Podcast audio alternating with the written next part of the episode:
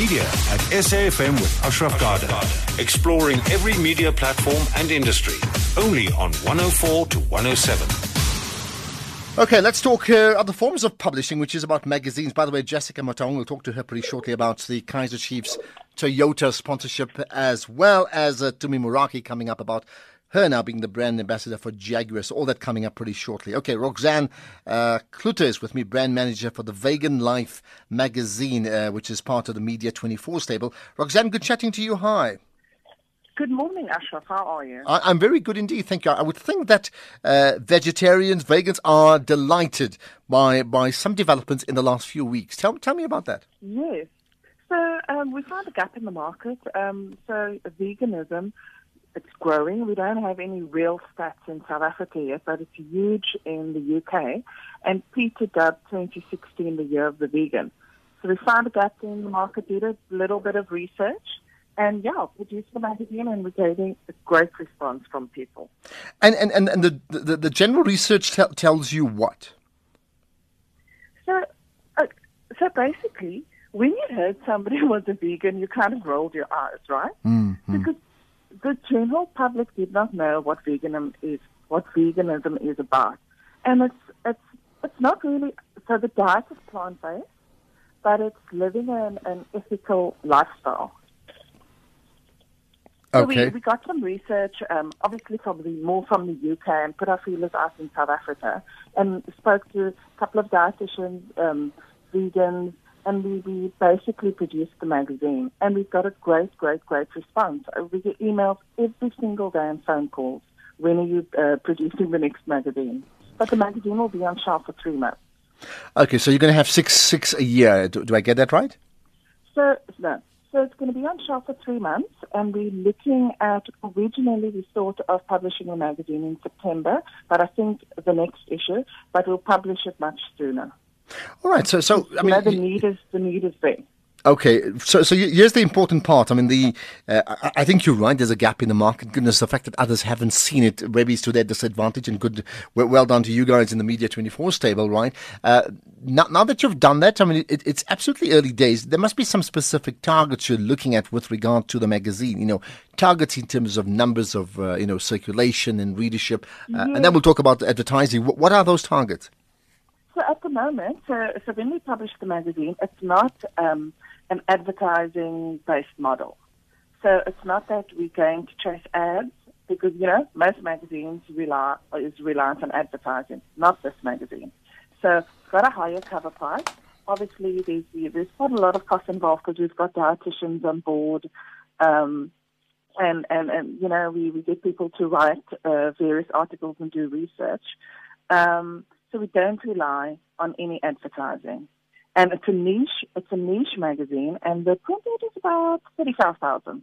Okay, wh- why are you not don't- why are you not relying on advertising? That doesn't make any sense. I mean, like, why would you? No, I mean, that means you're going to yeah. So, so, the, so we put the business plan together, it's not that we are relying on advertising to make the magazine survive. There's a higher cover price. Obviously, if we get ads in, that is great. But it's not re- advertising reliant. Okay, ha- So the magazine works on a bit of higher cover price. and, and and the cover price is how much? It's 49 Rand. Okay, so so it also means that you are not just targeting vegans or veganism, those those who embrace that culture, but certainly people have some money to spend, right? Yeah, look, the, uh, being a vegan is not, I, I wouldn't say, look, food in general is expensive. That we know.